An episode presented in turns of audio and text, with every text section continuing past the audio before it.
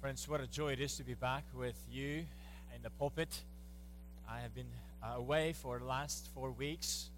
I want to thank God for the uh, way the Lord provided uh, preachers uh, to bring God's word in this congregation while I was gone. I want to thank God for uh, our pastor Taylor Worley, for our pastor Ryan uh, McGill, and then for our guest preacher last week, John Fulmer. If you have missed over the last four weeks, you are not with us.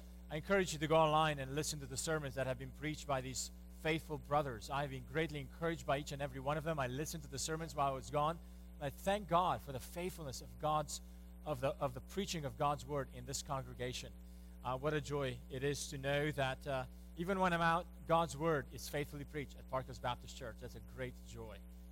Friends, I recognize on a Sunday like this, like Mother's Day, there's some among us who are visiting us, uh, particularly because you have desired to bless your mother uh, and come and perhaps by surprise or by early planning, you have chosen to worship the Lord in the church where your mother attends. Uh, we are grateful for every one of you this morning who are visiting us. Uh, and if you have come to visit, particularly because your mother is a member in our congregation, we want to pray that God blesses you and, uh, and your family, and especially your mother. This morning, as we are looking at God's Word, I encourage you to open the Bible to Isaiah chapter 56. We are going to be reading from verse 1 to verse 12. As you're turning your Bibles there, if you don't have a Bible, uh, you may grab a Bible provided in the chair in front of you, and you may find this passage on page number 616. And if you don't own a Bible, we'd love for you to grab one of the Pew Bibles and take it home with you. We'd love for you to have it and read it. And if you have any questions on anything from God's Word, we'd love to uh, talk to you about it. Here is God's word for our hearts this morning. Thus says the Lord Keep justice and do righteousness, for soon my salvation will come and my deliverance be revealed. Blessed is the man who does this, and the Son of Man who holds it fast, who keeps the Sabbath, not profaning it, and keeps his hand from doing any evil. Let not the foreigner who has joined himself to the Lord say, The Lord will surely separate me from his people. And let not the eunuch say, Behold, I am a dry tree. For thus says the Lord to the eunuchs who keep my Sabbaths, who choose the things that please me, and hold fast to my covenant, I will give in my house and within my walls a monument and a name better than sons and daughters. I will give them an everlasting name that shall not be cut off. And the foreigners who join themselves to the Lord, to minister to Him, to love the name of the Lord, and to be His servants, everyone who keeps the Sabbath and does, does not profane it, and holds it fast, holds fast my covenant, these I will bring to my holy mountain and make them joyful in my house of prayer. Their burnt offerings and their sacrifices will be accepted on my altar. For my house shall be called a house of prayer for all peoples. The Lord God, who gathers the outcasts of Israel, declares, I will gather yet others to him, besides those already gathered. All you beasts of the field, come to devour. All you beasts in the forest, his watchmen are blind. They're all without knowledge. They're all silent dogs. They cannot bark, dreaming, lying down, loving to slumber. The dogs have a mighty appetite. They never have enough. But they are shepherds who have no understanding. They have all turned to their own ways, each to his own gain, one and all. Come, they say, let me get wine. Let us fill ourselves with strong drink tomorrow will be like this day, great beyond measure. Amen. This is the word of the Lord for our hearts. Would you bow with me in prayer? Our Father, who are in heaven, you have revealed yourself to us. You have revealed your word and your revelation to us. You have told us about your salvation. And this morning, as we are gathered to hear from you, through the preaching of your word. We pray that you would open our hearts. Father, we pray that you'd use these words we pray that these words would be not mere human words, but that you would speak to our hearts in a way that draws us to yourself. We pray for the glory of the name of Christ to be exalted among us as your word, O Lord, is preached. In the name of Jesus we pray. Amen.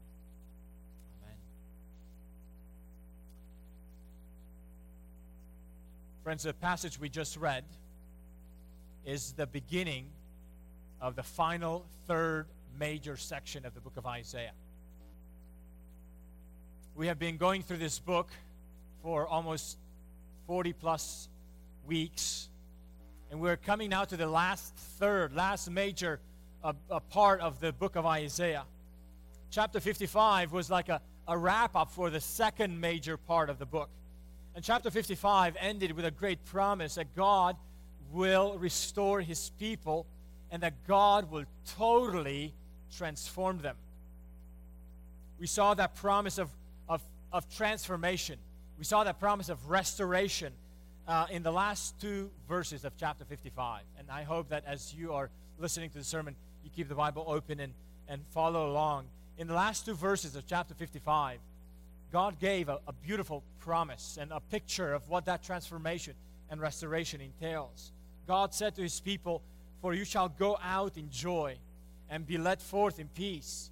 The mountains and the hills before you shall break forth into singing, and all the trees of the field shall clap their hands. And then there's a beautiful picture. Instead of the thorn shall come up the cypress. Instead of their bri- of the briar shall come up the myrtle. And he shall make a name for the Lord, an everlasting sign that shall not be cut off. This was a picture that God would indeed transform his creation and the people that he has redeemed. Well, in chapter 56, God wants to address what this restored community looks like. And as we look at the following chapters beyond chapter 56, which we'll look at next week, God will show us that this restored community is far from the ideal that He has for them. And what we're going to see in the rest of, of the book of Isaiah from chapter 56 onward, we will see the back and forth between the ideal and the actual. Now, when we see this difference between the ideal and the actual, it is not supposed to lead us into a so, sort of hopelessness that we often sort of have to, to go by and recognize, well, this is the ideal, but I got to settle for the real. That's not the kind of thing that that the, the, that the rest of Isaiah will want us to see. The difference between the ideal and the actual is to draw us to get closer to the ideal. It's not to leave us in complacency to say, well, this is just what I have to put up with in the, in the moment, but rather is to pull us out and try to help us see the stark difference between what God calls for His people to be and often what they actually are. As we look at this passage this morning, we want to look at a restored community. And we're going to see the, the ideal and the actual even in our passage today. We're going to look at three characteristics of the community that God restores. Three characteristics of the community that God restores. And the, the three characteristics are the community God restores lives anticipating God's salvation. Lives anticipating God's salvation. The community that God restores puts aside prior dividing walls puts aside prior dividing walls. And thirdly, the community God restores follows spiritually qualified leaders. Follows spiritually qualified leaders. Let's look at each of these points and see how God speaks to his people and describes the way he wants them to live now that he has promised to restore them. A restored community lives anticipating God's salvation. We see this in verses 1 and 2 in the passage we just read. Thus says the Lord Keep justice and do righteousness, for soon my salvation will come, and my righteousness be revealed. Blessed is the man who does this, and the Son of Man who holds it fast, who keeps the Sabbath, not profaning it, and keeps his hand from doing any evil. In these verses, I wonder if you see there's two commands, there's a motivation, and there's, there's a blessing. Let's look at these commands and the motivation and the blessing that God pronounces. keep justice, and do righteousness. These are the commands. Now you may wonder, ah, here are the commands again. Old Testament language, just focusing on commands. Well, for Isaiah, particularly the command for justice and righteousness are important. If you remember the way the book of Isaiah began, in, in chapter 5, there is this picture in which God describes his people as being a vineyard.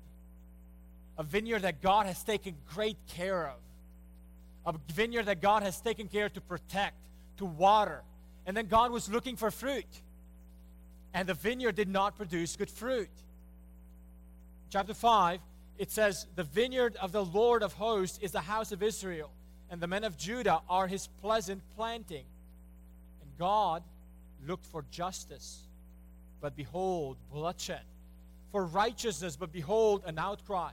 The reason why Israel and Judah were exiled in the first place was because they failed to live out the justice and the righteousness that God required from them. And now, as we come to the last section of the book of Isaiah, God's desire for his people has not changed. God wants them to live out justice and keep righteousness. Friends, ask yourself is there an area of your life where you are not pursuing justice and righteousness? Now, keeping justice and righteousness can be a bit misleading to us if we're not careful. When God says keep justice and do righteousness, He does not mean doing the righteousness that we think in our own eyes as righteous. He's not talking about the, what's, what's just in our own eyes. No, keeping justice and doing righteousness means to pursue what is just in God's eye, what is righteous in His eye. It is easy for us to think that what we are doing is right. And if we remember what God said in Isaiah 55 in the earlier chapter, pre- the previous chapter, God said to his people, Your thoughts are not my thoughts, your ways are not my ways. It is possible, dear friends, that we can even think that we pursue righteousness or justice, but we do it in our own way. We do it according to our own standard. And when God calls for justice and righteousness, He calls for that which matches His standard, His righteousness and justice. Oh, friends, this means that God's calling out to keep justice and righteousness is a call to live out His ways, not ours. And God also tells us the motivation. Why should we? Why should we live out justice and righteousness? He says to His people, Keep justice and do righteousness, for my salvation will come and my deliverance will be revealed. Now, in this passage, when God speaks of His salvation, and his deliverance, he's not talking about what you and I would typically think about conversion. That's not what he's talking about here. In this passage, God is speaking to the people whom he promised to, to bring out of the exile, and he says, My deliverance, my salvation is going to be f- fully revealed. This is talking about the, the final consummation of the salvation that God promises. God's salvation and deliverance refer to that future promise where God will indeed bring his people totally, fully out of exile. It had an initial initial fulfillment when God's people were physically brought out of Babylon, but as we read the rest of the Bible, we realize that was a pattern. That was a pattern of a greater salvation that God was going to accomplish, not simply for from the land of, of Babylon, but from sin and death. And that salvation, dear friends, is an experience that, that many of us this morning, I hope and pray, have already experienced in its initial stages. As, we, as God has convicted us of our sin, as God has opened our eyes to recognize the bondage to death, the bondage to our rebellion, and we need God's grace to free us from the bondage of sin and death. Friends, we still live in a land of dying we still live in a land where our, our sinful nature is still with us. And we're looking forward to the final consummation of the, of the deliverance of God's salvation when even the presence of sin will be taken away from us. The power of sin has been broken. The penalty of sin has been paid for all those who have turned to the Lord in Christ to be saved. But the presence of sin is still with us. We look forward to the day when Christ, when God, the Holy Spirit will return to take us home to Him and bring the final consummation of that salvation. But until that day comes, until the final salvation, the, the final manifestation of God's salvation comes, how should God people, how should they live? God says, live by keeping justice and living out in righteousness. This means, dear friends, that the nearness of God's salvation should be a motivation why we continue to keep living justly. We continue to keep pursuing righteousness. Have you ever considered that the nearness of God's final salvation should be a motivation, should stir our hearts for continuing to grow in godliness, for continuing to live in righteousness. And this is not just a, a, a, truth that Isaiah brings out. The Apostle Paul brings a similar point in Romans 13. He said, For salvation is nearer to us now than when we first believed. The night is far gone, the day is at hand. So then, let us cast off the works of darkness and put on the armor of light. In other words, the more we realize that God's salvation is closer and closer, the more we should be zealous to cast off the works of darkness, to practice injustice or to whatever is not right before the Lord, cast them off. The Apostle Paul goes on in that very passage and says, So then, cast off the works of darkness, put on the armor of light. Let us walk properly as in the daytime, not in orgies and drunkenness, not in sexual immorality and sensuality, not in quarreling and jealousy, but put on the Lord Jesus Christ and make no provision for the flesh to gratify its desires. Do you hear how the Apostle Paul takes this truth that Isaiah built in, in and wrote in, in Isaiah 56 and says, The more you see the salvation of the Lord getting nearer and nearer, the more you should be zealous in growing, in desiring to live a life of godliness. I love how John Calvin said, The nearer we are to God, so much more powerfully ought we to be excited to the practice of godliness. I wonder if you qualify or gauge your excitement for living a godly life to be a good barometer for how close you are to the Lord. God not only commands his people to keep justice and live righteously, he not only gives a motivation for it, but in verse 2, he declares a blessing upon the man who actually does this. And in verse 2, the blessed man who does this is also described as a man who keeps the Sabbath. And if you notice in this chapter, the, the, the promise or the, the calling to keep the Sabbath is mentioned, mentioned three times. And you may wonder, what do we do with this blessing, with this command to keep the Sabbath? For us New Testament believers uh, who follow the Lord Jesus Christ, we need some explanations here. In the Old Testament, God indeed called his people to keep the Sabbath, Saturday, as a day of rest from their toils. But keeping the Sabbath was not merely an outward ceremony, even in the Old Testament. Keeping the Sabbath in the Old Testament was a very important part and a key part of worshiping God. Keeping the Sabbath meant that one had to organize their entire week to be different so that one day a week they could actually not work. It wasn't just about what you do on that one day, it's about reorganizing the rest of the week so you can put, put, day, uh, put the day of Saturday to be away from work. The Sabbath keeping for the Jewish people was not just about the Sabbath. It was about one's entire life needing to be organized by the principle of resting and trusting on what God said. When Jesus came, he fulfilled the rest to which a Sabbath was pointing to. So, we as believers uh, in the Lord Jesus Christ and followers of Jesus, we no longer observe Saturday as a Sabbath day. And such an observance is not a key to our worship of God. But, friends, just because we no longer are called to put aside Saturday as a day of worship does not mean that the spiritual realities to which the Sabbath was were pointing are somehow gone and we don't need to worry about it. Reforming our lives to reflect the worship of God continues to be a part of what it means to follow God through Jesus. I love how one commentator said the Sabbath is viewed not as an end in itself, but as a sign that the whole of life was to be lived in submission to God. Well, friends, we may, we may not observe Saturday as a Sabbath day because in Jesus, He is our true rest. But, friends, the submission to God, the joyful reorganizing of our lives so that we live for the glory of God, not just one day a week, but all of, of the week, is still part of what it means to worship the Lord.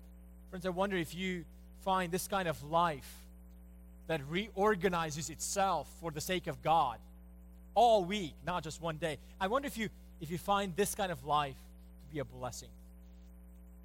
I wonder if you see yourself being blessed by God to be enabled to live such a life that anticipates his coming salvation. Or I wonder if if that's that's not a blessing for you. It's more like a drudge. More like a like a hard work that you just you're not excited about. Now, friends, I understand it's, it's oftentimes hard work to our sinful nature. And oftentimes our, our sinful nature must be put aside. But I wonder if, if in your mind, in your heart, you trust and believe what God says in His Word that blessed is the man who lives this way. A restored community lives anticipating God's salvation. But there's a second characteristic of a restored community. A, a restored community puts aside prior dividing walls. We see this in verses 3 to 8. Verses 3 to 8, God declares that He is gathering together His people. And the people that He's gathering are a very mixed bunch. Now, if God was gathering people who are just similar to one another, it'd be easy to figure out how they would live together in a community. And may I say, even then, it's still not easy. But it might be easier because we're used to living together in the same community with the people who are like us. But God declares in this passage that the people whom He gathers in His new community are not similar. They're made of foreigners, they're made of eunuchs, they're made of outcasts. Look at verse 8, the last one. The Lord God, who gathers the outcasts of Israel, declares, I will gather yet others to him besides those already gathered. Friends, have you considered that God is not gathering merely the socially acceptable people? This means that the grounds on which God gathers us are not the same grounds on which society thinks about gathering people. In verses 3 to 7, God addresses the fears of people who think they don't fit in among God's people. Do you know people who might have these fears? Fears of not fitting in. I'm afraid that this fear is still with us today, much more than we are willing to acknowledge it or be aware of it. Friends, have you considered that the people who don't have the fear of fitting in may be totally oblivious to the people who actually do have the fear of fitting in. And in this passage, God is aware of those fears. Friends, if, if any of you this morning have that fear, I want to let you know that God is aware of your fear. But in this passage, God is bringing out and addressing the fears of those who feel like they, will, they don't fit in to speak not only to their hearts, but to speak to the hearts of the entire community who is called to embrace the foreigners and the eunuchs and the outcasts. In verse 3, both the eunuchs and the foreigners had some, had some, had some very real fears. Notice the fears that God exposed in them. In verse 3, let not the foreigner who has joined himself to the Lord say, The Lord will surely separate me from his people. And let not the eunuch say, Behold, I'm a dry tree. Notice the fears these two categories. These are not the only categories, but these are the ones that, that are addressed here in our passage. The, the, the foreigner fears that God would keep people separated between the nationals and the foreign ones. That, he, that, that somehow the foreigners would be second class people among God's people. That they would have different worship services for the foreigners than the nationals. The eunuchs, um, they fear that they are useless among God's people, for they could not contribute to the physical multiplication of God's people. So they say, Oh, I, I'm afraid I'm just a dry tree. Notice how God addresses each of these fears. In verses 4 and 5, he addresses the, the eunuch. In verses 6 through 7, he addresses the foreigner. In verses 4 and 5, he says to the eunuch, and, and it specifies not all eunuchs, the eunuchs who keep my Sabbaths, who choose the things that please me, who hold fast to my covenant, I will give in my house and within my walls a monument and a name better than sons and daughters. I will give them an everlasting name that shall not be cut off. Now, in Deuteronomy chapter 23, verse 1, the eunuchs were forbidden to enter the assembly of the Lord. But God promises that when He is restoring His people, the eunuchs will no longer be forbidden. Quite the opposite, God will not only welcome them in, but will give them a lasting name. Eunuchs could no longer prolong their names past their lives because they were eunuchs. They could, not, they could no longer have children who would carry the name and the heritage of the family because they were eunuchs. But God says, that he will give them a monument and a name that is better than sons and daughters. Friends, the identity we receive when we turn to the, law, to the Lord is m- worth more than the identity that our family can perpetuate for us. The identity that God gives to us is greater than what our physical family can do for us. Then, verse 6 or 7, God addresses the fears of the foreigners. He says, The foreigners and again, it's not all foreigners, there's a subset. The foreigners who join themselves to the Lord, to minister to Him, to love the name of the Lord, and to be His servants. Everyone who keeps the Sabbath and does not profane it and holds fast my covenant, these I will bring to my holy mountain and make them joyful in my house of prayer. Their burnt offerings and their sacrifices will be accepted on my altar, for my house shall be called a house of prayer for all peoples. What a promise. In these verses, God not only welcomes the foreigners who desire to commit themselves to God, God also assures them that they will belong to the people of God joyfully. Joyfully. That they will not be kept separate. And the motivation for this inclusion, God says, is because his house shall be called a house of prayer for all peoples. Friends, even in the Old Testament, God's intent was to form a people who would have a heart for the nations. And by their praying together, when they gathered together in God's house, they would show God's design to bring His salvation to the peoples of, of every language and tribe and nation, so that they too might become worshipers of God. The temple, the, the house of the Lord, was not supposed to be just a place for national Israel. It was supposed to be a place of prayer for all nations. Friends, we have been called to be a praying people. Today, in our as, as our service will be dismissed, when you will go out, we want to give a gift to each family. A little book called A Call to Prayer, written by, written by J.C. Ryle. We encourage you to use that book to grow you and to grow one another in the call to prayer. Why? Because not only well, we gather together, when we when we gather here together, we're not only called to worship the Lord through song or hearing preaching, but also through prayer. That's why in the evening service we devote ourselves to be a people who gather to pray. And we want to encourage you and equip you to be growing in the call to prayer. But God makes it very specific. The call to prayer for his for his house is a call not only for their personal needs, is a call not only for their ethnic people's needs, but for all peoples. Now, friends, we may not have any objections to praying for the nations, for all people. We may, we may embrace that objection uh, or that, that challenge easily, but would we welcome the answer that God gives the prayer for all nations? Would we welcome when people, when God would bring the foreigners in? This is a challenge that God addresses to his people in the book of Isaiah. When the foreigners will come in, will God's people welcome them? If you go to the book of Acts, at one point, the Apostle Paul went to the temple, and the Pharisees and the Jewish leaders wanted to punish Paul. Why? On the accusation that he brought Greeks temple. By the time Jesus comes, the Jews are still not listening to this command that the foreigners who join themselves to the Lord should be welcomed, should be embraced, should be integrated. Friends, have you considered that God does not gather those who think they can live with one another? God is not gathering together only the people who think that they can live with one another in one community.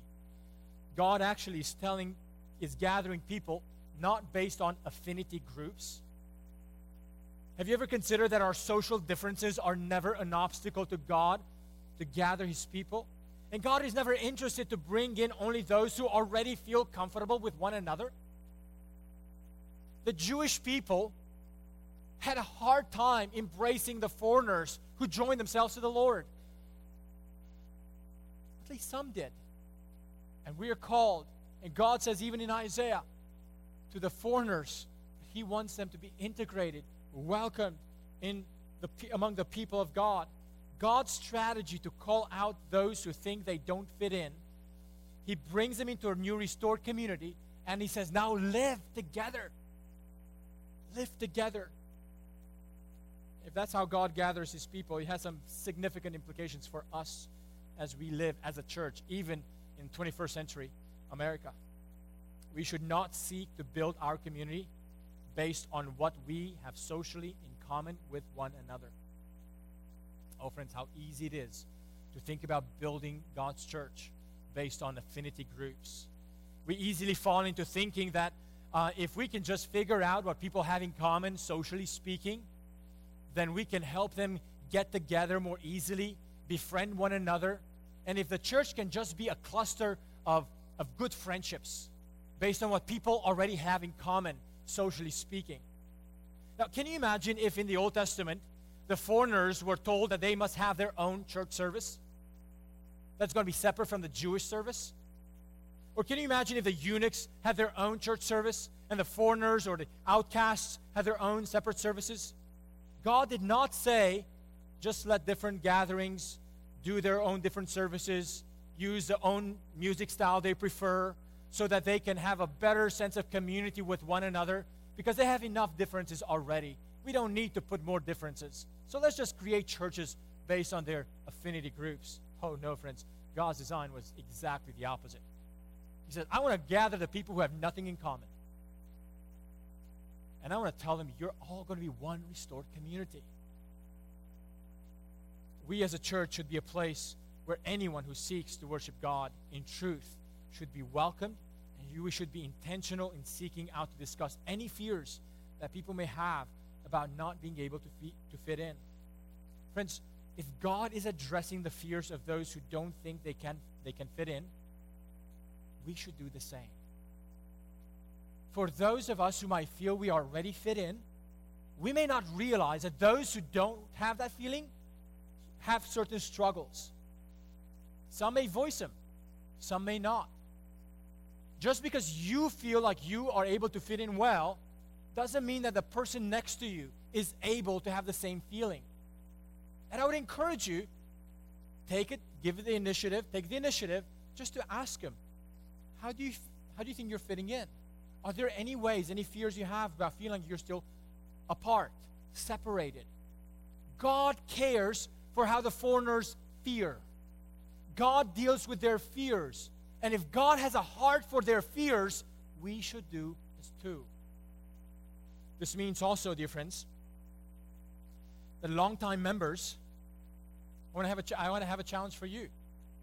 Longtime members who already have good, established relationships in this congregation,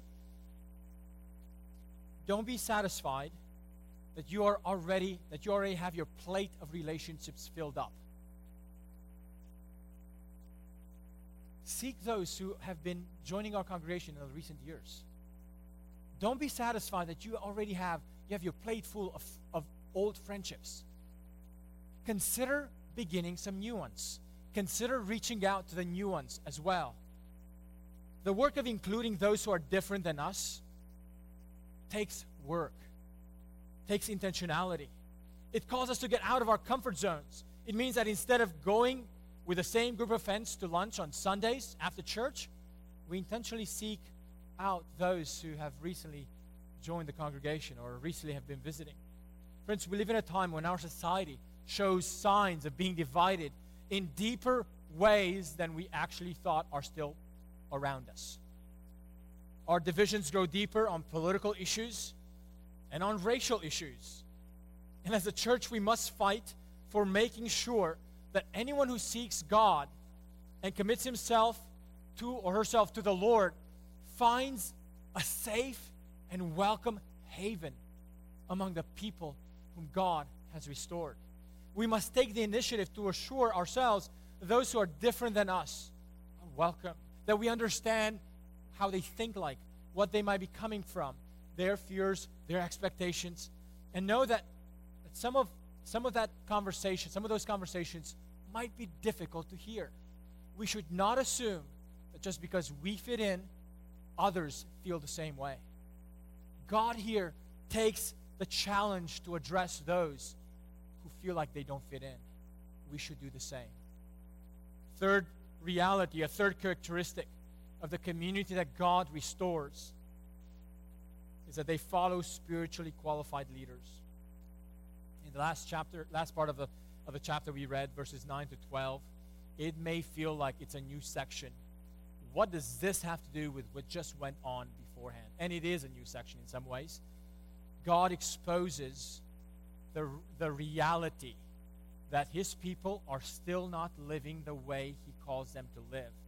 If in verses 1 through 8, God describes some of the ideals of what he wants them to be like, in, cha- in verse 9 through 12, and then in, in the next chapter, God is calling out the beasts to come and devour the land.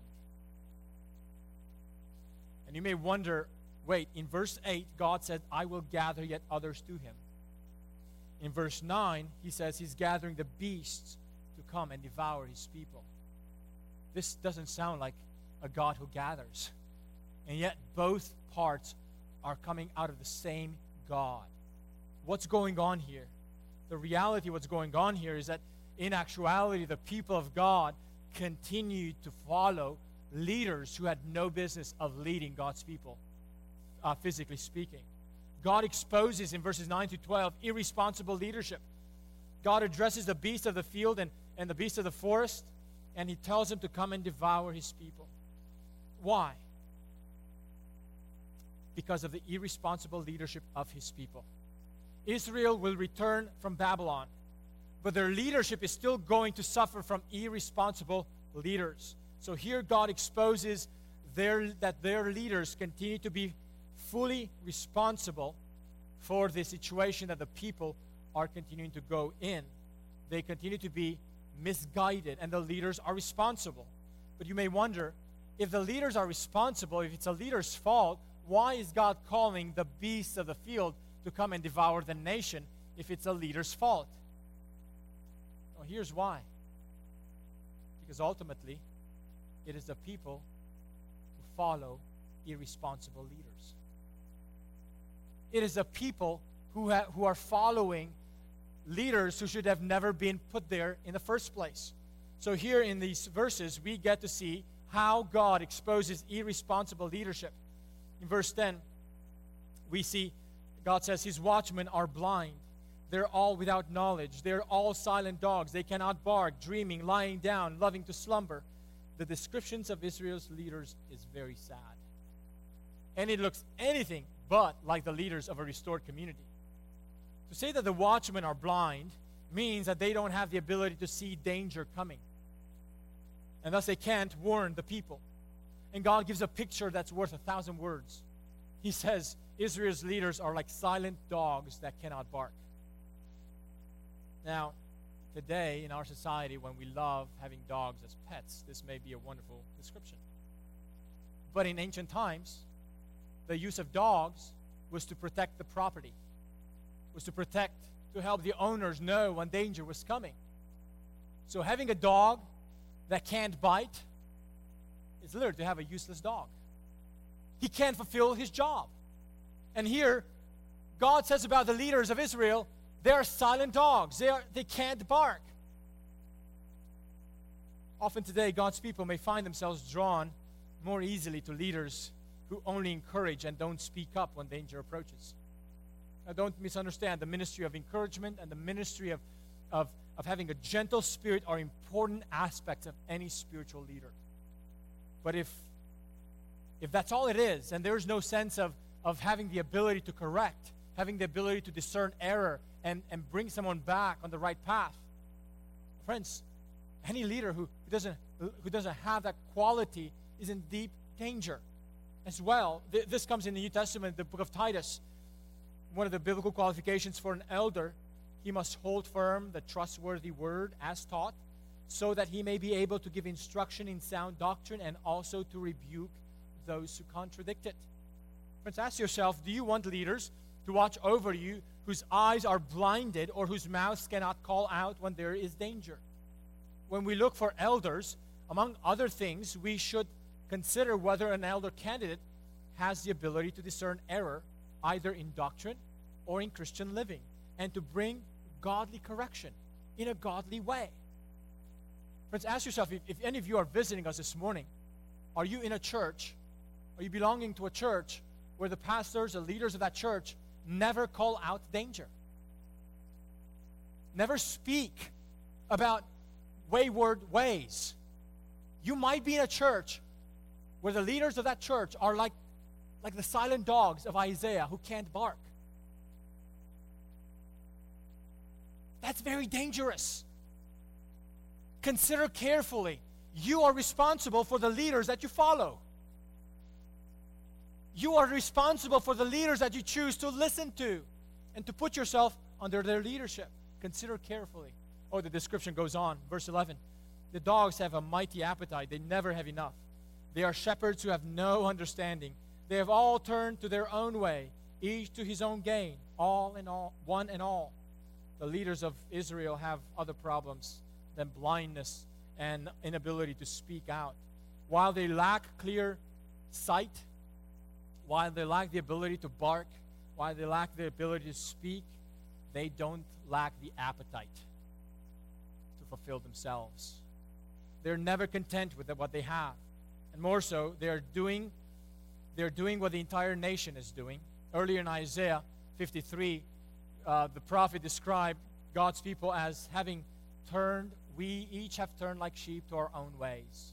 And now God says these leaders have turned to their own way. What a sad description.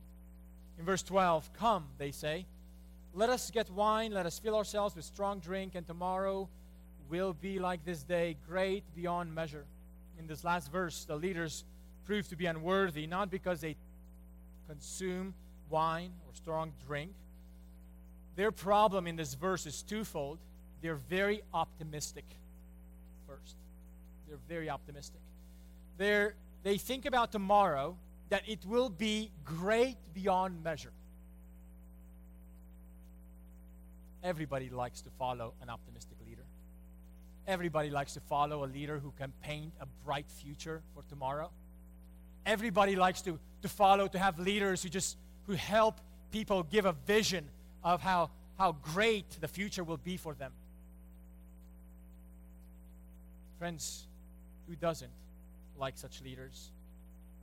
How often, dear friends, even churches fall for the sugar coated optimistic leaders who promise a better future, yet these leaders have a second problem. Not only are they unrealistically optimistic, they're pitifully separated from what God had just said. God said, God is calling out the beasts. God called out the beast to come and devour the people. And the leaders, they're giving out a bright future. Oh, friends, they should have, they should have given a, a message of warning. They should have been in tune with what God is saying, with God's plans. Like, we are in danger, people. We need to turn to the Lord. But they're not. They're misleading people by their optimistic preaching. Well, friends, be careful. There's a lot of optimistic preaching that happens in our own city. in our own day. Just because you walk away from church feeling pumped up every Sunday does not mean that you're being led well. Be careful who you listen to. God's description of Israel's leaders is very sad. How did Israel get such leaders? I wonder if the people saw their leaders as God saw them. Sadly, oftentimes the people choose leaders that seem right in their own eyes. Perhaps the people loved hearing leaders who are like silent dogs and don't bark. After all, silent dogs don't wake you up in the middle of the night. After all, silent dogs are nice to have in your home as pets. Perhaps they love to have such leaders. Has the situation changed today? Has the situation changed today? Ask yourself if you're visiting with us this morning, are you looking for a place of worship that is merely encouraging you but never calling you out when danger is around the corner? If that's what you're looking for, the Lord says, I'm going to let the, I'm going to let you have it. I'm going to let you have it. But that is not the ideal of what God has for his restored community. A restored community, we saw in this passage, lives anticipating God's salvation, puts aside prior dividing walls, and follows spiritually qualified leaders. I pray that as we live and dwell in between the ideal and the actual, dear friends, here's my assumption. We're going to falter once in a while. This is not going to be a, a squeaky clean, ideal journey. But we want to learn. We want to learn from the mistakes. And we want to always press on to get closer to the ideal that God has for us. And I pray that as we do so, we will be a reflection of what it means that God is coming, that God is saving, that God is redeeming, and God is indeed uh, bringing a new kingdom with a new creation. And until that happens, we are a display, a preview, a trailer of that new reality. May we be so for the glory of God. Amen. Let's pray.